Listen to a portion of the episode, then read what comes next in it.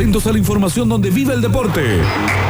Salimos a la cancha con toda, pero con toda la información. Noticias deportivas de varios deportes en el segmento deportivo de una radio con deporte. Octaje en Carelli y el Polideportivo de Metrópolis.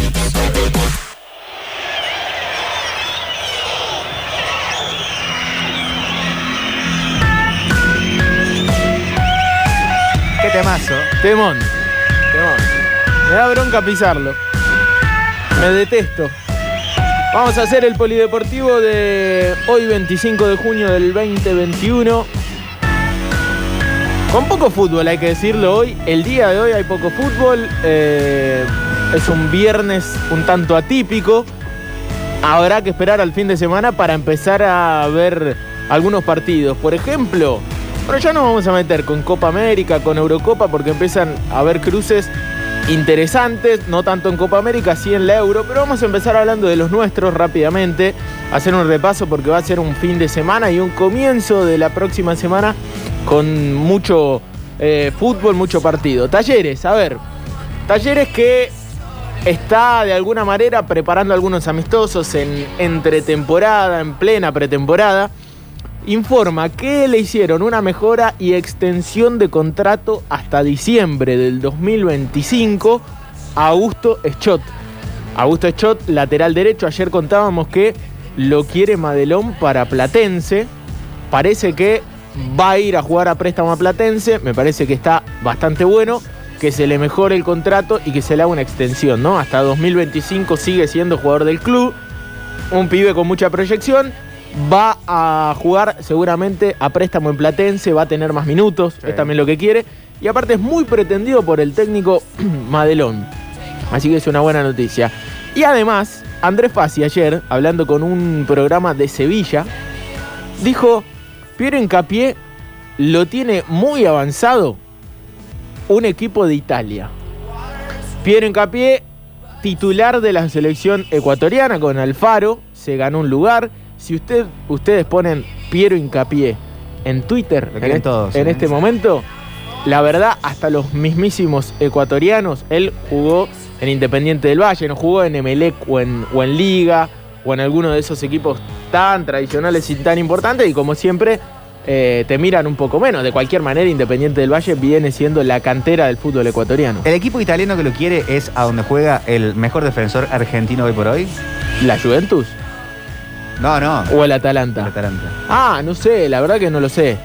No lo sé, eh, puede ser. Yo lo eh, escuché por ahí como que lo quiera el Atalanta. Eh, seguramente, no sé si será el que lo tiene muy avanzado, porque viste que hasta el Milan en algún momento dijeron que estaba. El Atlético del Cholo. De Piero Hincapié, claro. Lo cierto es que Fassi dijo, hay un equipo de Italia que lo tiene muy avanzado. Se hablaba de 10 millones de euros. Es muchísimo. Y para un cuenta cómo Sí. compró Talleres, ¿no? La, la mitad del pase. Claro, claro, sí, Una tiene una, ficha eh, bárbara. Me parece que eh, en este caso, en este caso, viendo la proyección de Piero Hincapié, no estaría mal una venta. Eh, de cualquier manera, el hincha de Talleres va a decir qué poco que lo vimos. Bueno. Pero bueno, es la verdad, sería una venta fantástica. Creo que es un jugador reemplazable en defensa. De cualquier manera va a dejar un, un hueco. Un jugador al que el hincha no lo vio en cancha. Claro, fue más Copa Sudamericana, ¿no? De visitante. No, no, y aparte. eh, ah, claro, y no, ni siquiera, claro. Claro, debutó total, contra total. Colón ya con el COVID eh, entre nosotros y, y en pandemia la gente no podía ir a la cancha y después toda, o sea, en el final de la Copa Diego Armando Maradona y después Sí. eh, Copa Chiquitapia y Copa Sudamericana. Chiqui Cap. Así que no lo, no lo, no lo vieron en cancha. Eh, el hincha no lo pudo disfrutar en cancha. Un jugador que me parece que eh, tiene mucho futuro y por algo parece que va a ser una de las ventas más importantes de este mercado de pases del fútbol argentino. Esto hay que decirlo. No solamente del fútbol de Córdoba, probablemente lo sea del fútbol argentino. eh, teniendo en cuenta los números, la titularidad en la Copa América en Ecuador, me parece que un grandísimo acierto. Bueno, nos vamos a meter en Belgrano. ¿Por qué? Porque juega el próximo martes 21 a 10 frente a Temperley. Con arbitraje de Lucas Novelli. Eh, será el, el próximo martes. ya Complicado nombre para árbitro. Novelli. Novelli. ¿Qué pasa, no, Lo- Eli? Viste que los árbitros por lo general tienen nombres así medio, medios raros. Pero lo cierto es que Novelli será el árbitro del partido de Belgrano Temperley. Mientras no sea el chino Sosa, que viene acostando eh, equipos desde hace un tiempo, incluido Belgrano, me parece que el hincha se va a alegrar. Va a jugar en Córdoba, bueno, un Belgrano que trabaja un tanto más tranquilo, con Y- un, un poco más de aire. Y que está de aniversario de ascenso. Absolutamente, absolutamente. Mañana eh, va a tener todo su, su despliegue seguramente. De vuelta acá es sábado, ahora que lo estamos pensando. 10 años ya se van a cumplir de, 10 de- años. de lo que fue el ascenso de Belgrano en la promoción del 2002, eh, 2011 eh, frente a, a River. Así que sí, seguramente va a haber mucho festejo, mucho recuerdo emotivo y rápidamente pensar en el martes. Belgrano recibe a Temperley con arbitraje de Lucas Novelli. 21-10. Lógicamente, como siempre, la cadena del gol. Claro. Instituto, el lunes, eh, un día antes, a las 15, vamos a tener que entregar eh, nuestra cita radial, Metrópolis, porque juega frente al equipo de Pablito Vicó. En Adrogué, el Don Ramón del ascenso argentino. Instituto nuevamente viaja a Buenos Aires. Nahuel Viñas es el árbitro del partido. Hay que decir que Villarroel y Tadeo Allende no van a llegar, me parece, para el lunes. Eh, ambos lesionados, dos bajas sensibles para el equipo de Marcelo Vázquez. Qué atención, yo le diría a son hinchas de instituto que se queden escuchando sucesos, sucesos deportivos. ¿Por qué? Porque ya se empieza a hablar de nombres que parece que no van a ser pretendidos por el cuerpo técnico. Limpieza. Así es. Y más de uno, nombre fuerte para el plantel.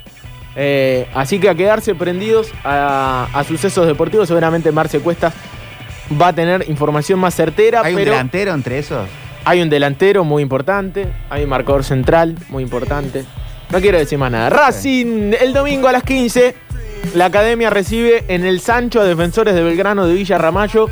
Arbitraje de Enzo Silvestre, un Racing que entrenó tranquilo pese a la, a la derrota en Entre Ríos. Entrenó toda la semana, hoy va a definir el equipo. Me parece que va a volver el mono blanco.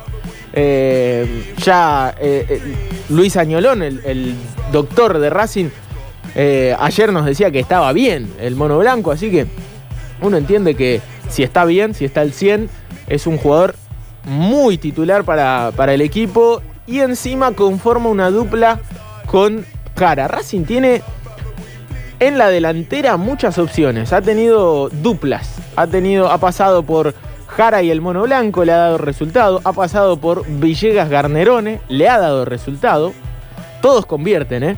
Y ha pasado también por Franco, el Guachi García y Parodi. Todas duplas distintas, todas convierten, todas le fue bien. Me parece que la más titular de todas, si, si hay que buscarle, la vuelta es Mono Blanco Jara y esta vez los puede repetir.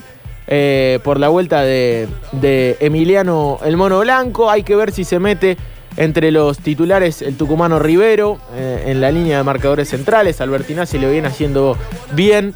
Me parece que está pasando, pese a la derrota, decimos, del fin de semana pasado, un buen momento Racing.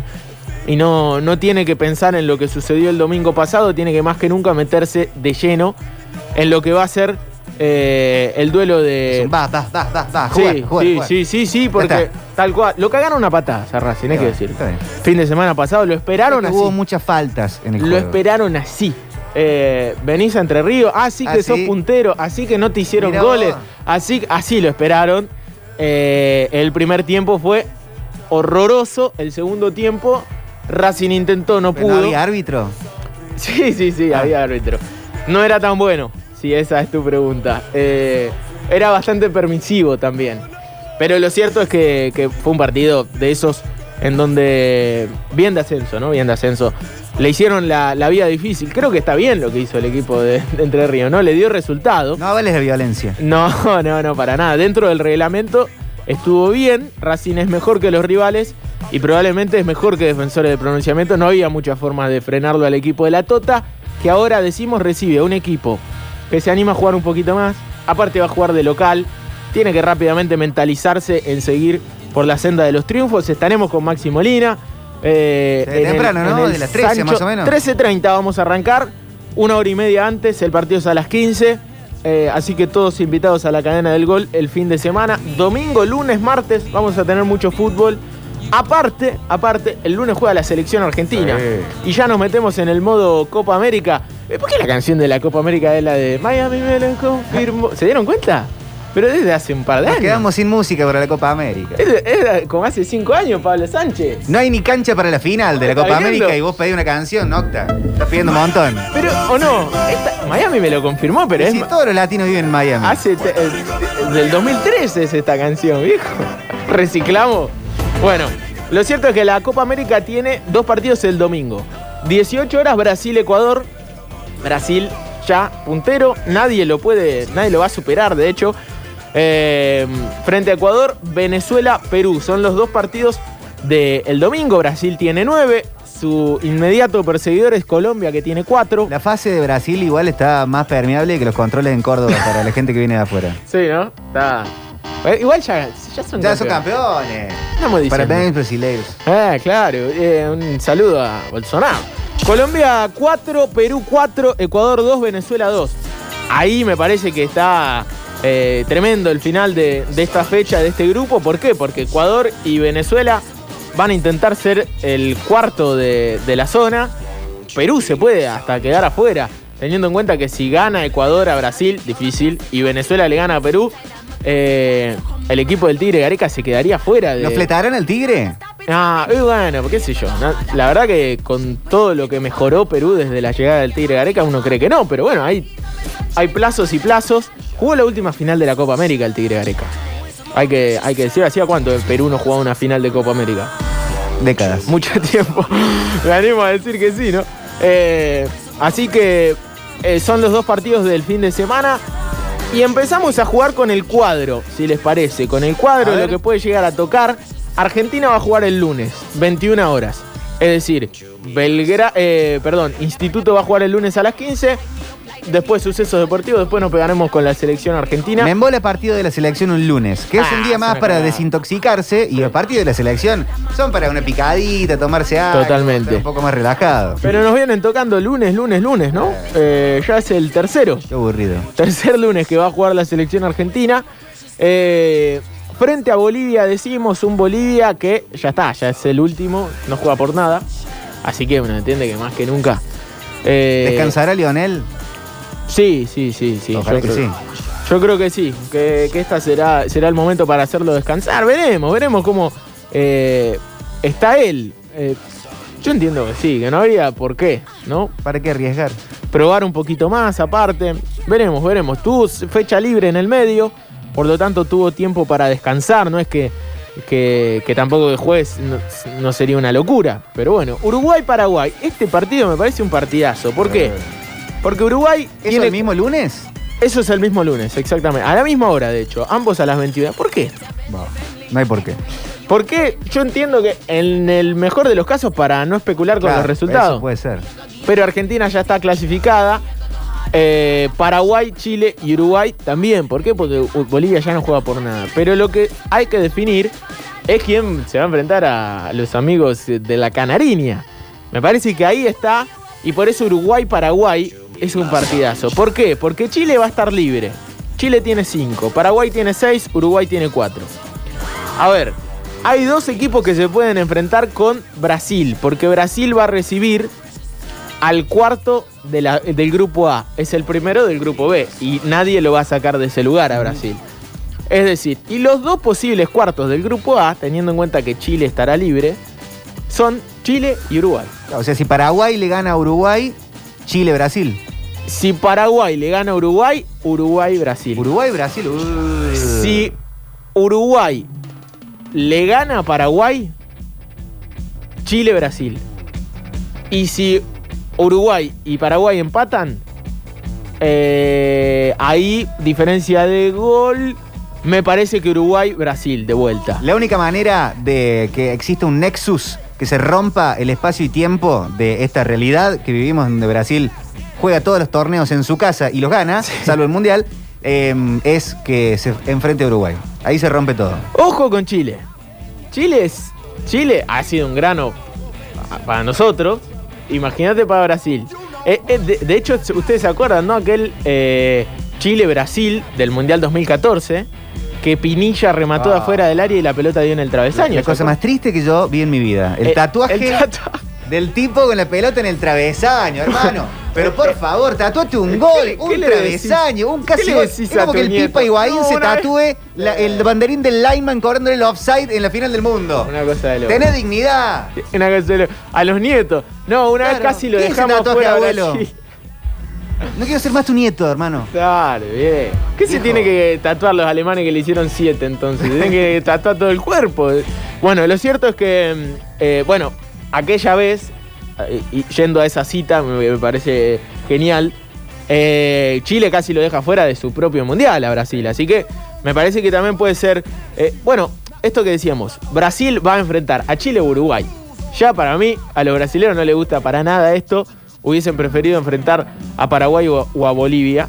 Ni hablar que Argentina nos van a esquivar como puedan y nosotros también a ellos como corresponde para enfrentarnos en una hipotética final. Pero igual ellos ya salieron campeones, así que no pasa nada eh, con eso. Del otro lado, eh, decíamos todavía la posibilidad de que se quede afuera Ecuador, Perú o Venezuela. Así que me parece que va a estar un, un- un apretado final de, de torneo para, para, o mejor dicho, de fase de grupos para el grupo B, para el grupo de Brasil, que ya está clasificado recontra puntero de su zona. Por ahora Argentina frente a Ecuador, frente al cuarto del grupo B. Bien. Pero eso puede variar el domingo mucho, por esto que estábamos contando. Pero los otros cuadros que se empezaron a dar y que me parece que hay grandes partidos eh, para empezar a agendar, porque va a haber fútbol ya a partir de mañana.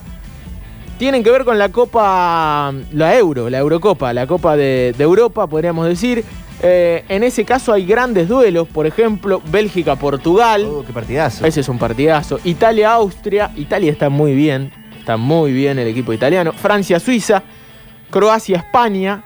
Eh, ojo con Croacia también, Sí. ¿no? Suecia. ¿quién le- ¿A quién le estamos diciendo? no? Ya nos pasó. Suecia-Ucrania.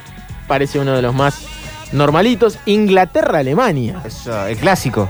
Tremendo, tremendo partido. Países Bajos, República Checa y Gales, Dinamarca. Algunos de los enfrentamientos que vamos a empezar a tener a partir de, del fin de semana. Los escoceses ya nos despedimos. Y sí, los escoceses no les alcanzó ni siquiera para ser tercero o mejor tercero, en ese caso en su grupo. Eh, para agendar los partidos interesantes de este fin de semana, podríamos decir el sábado de los dos partidos que se van a jugar el sábado, Italia-Austria me parece de lo más destacado a las 16. El domingo, Holanda-República Checa a las 13, o, o Países Bajos, mejor Eso dicho, bueno, ¿no? República Checa y ni hablar de Bélgica-Portugal. Aunque nosotros vamos a estar, como siempre, en la cadena del gol con Racing. Eh, ya para el martes, para eh, el lunes hay otros partidos. Inglaterra y Alemania van a jugar el próximo martes a las 13, así que seguramente vamos a ir siguiendo todo lo que pase con la Euro porque también hay muy buenos y muy atractivos enfrentamientos. Eh, un poco del fútbol, de lo que va a ser el fin de semana en este polideportivo del 25 del 6 y rápidamente nos metemos en el mundo NBA. Showtime. Total, sí. Eh, ¿Viste ayer el partido? Sí, lo vi, lo vi eh, en diferido porque estuve viendo la voz argentina, Ah, sí. pero lo dejé ahí sin resultado, entonces rebobiné. Eh, no fue un buen partido de los Suns. ¿No? Y tremendo lo de los Clippers. Hubo un triple de Paul George desde la mitad de la cancha. Y con el, con el cronómetro en cero. Onda.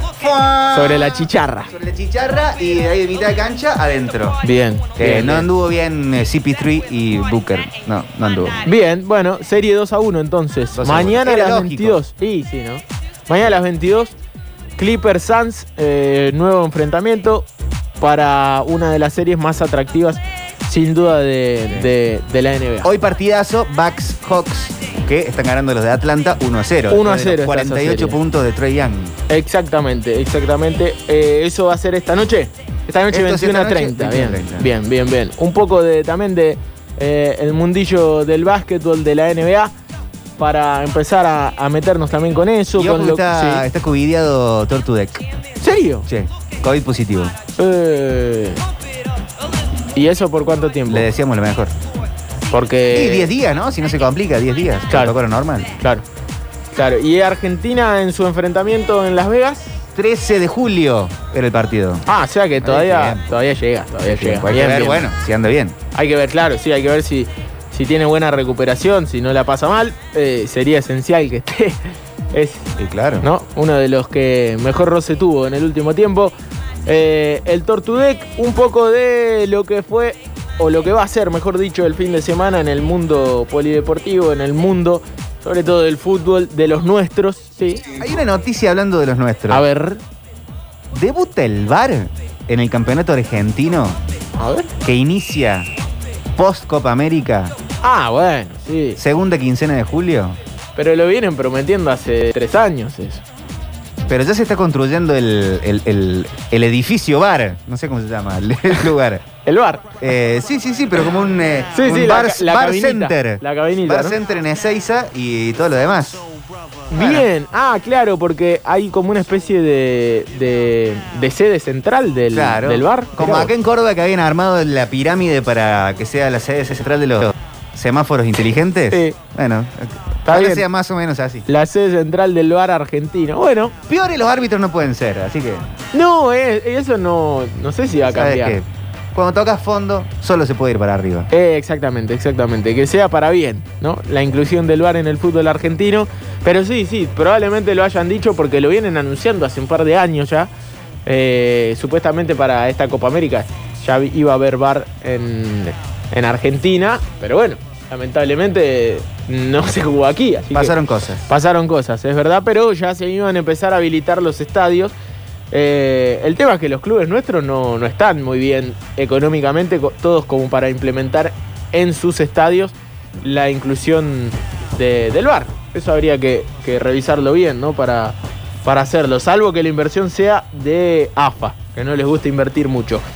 Eh, entonces, el polideportivo del 25 de junio del 2021, ya llegando a las 5 de la tarde. Domingo Racing, lunes Instituto, martes Belgrano, lunes también selección. Mucho para quedarse prendidos a la cadena del gol. Y en sucesos deportivos, mucha información el día de hoy. Metrópolis al borde del colapso. Momentos delirantes, deliradas inciertas. Una incertidumbre que tiene forma de actualización de información, de deportes, de clases verdes por un árbol viejo y de música que suena tan cercanamente cordobesa como lejanamente de corte inglés.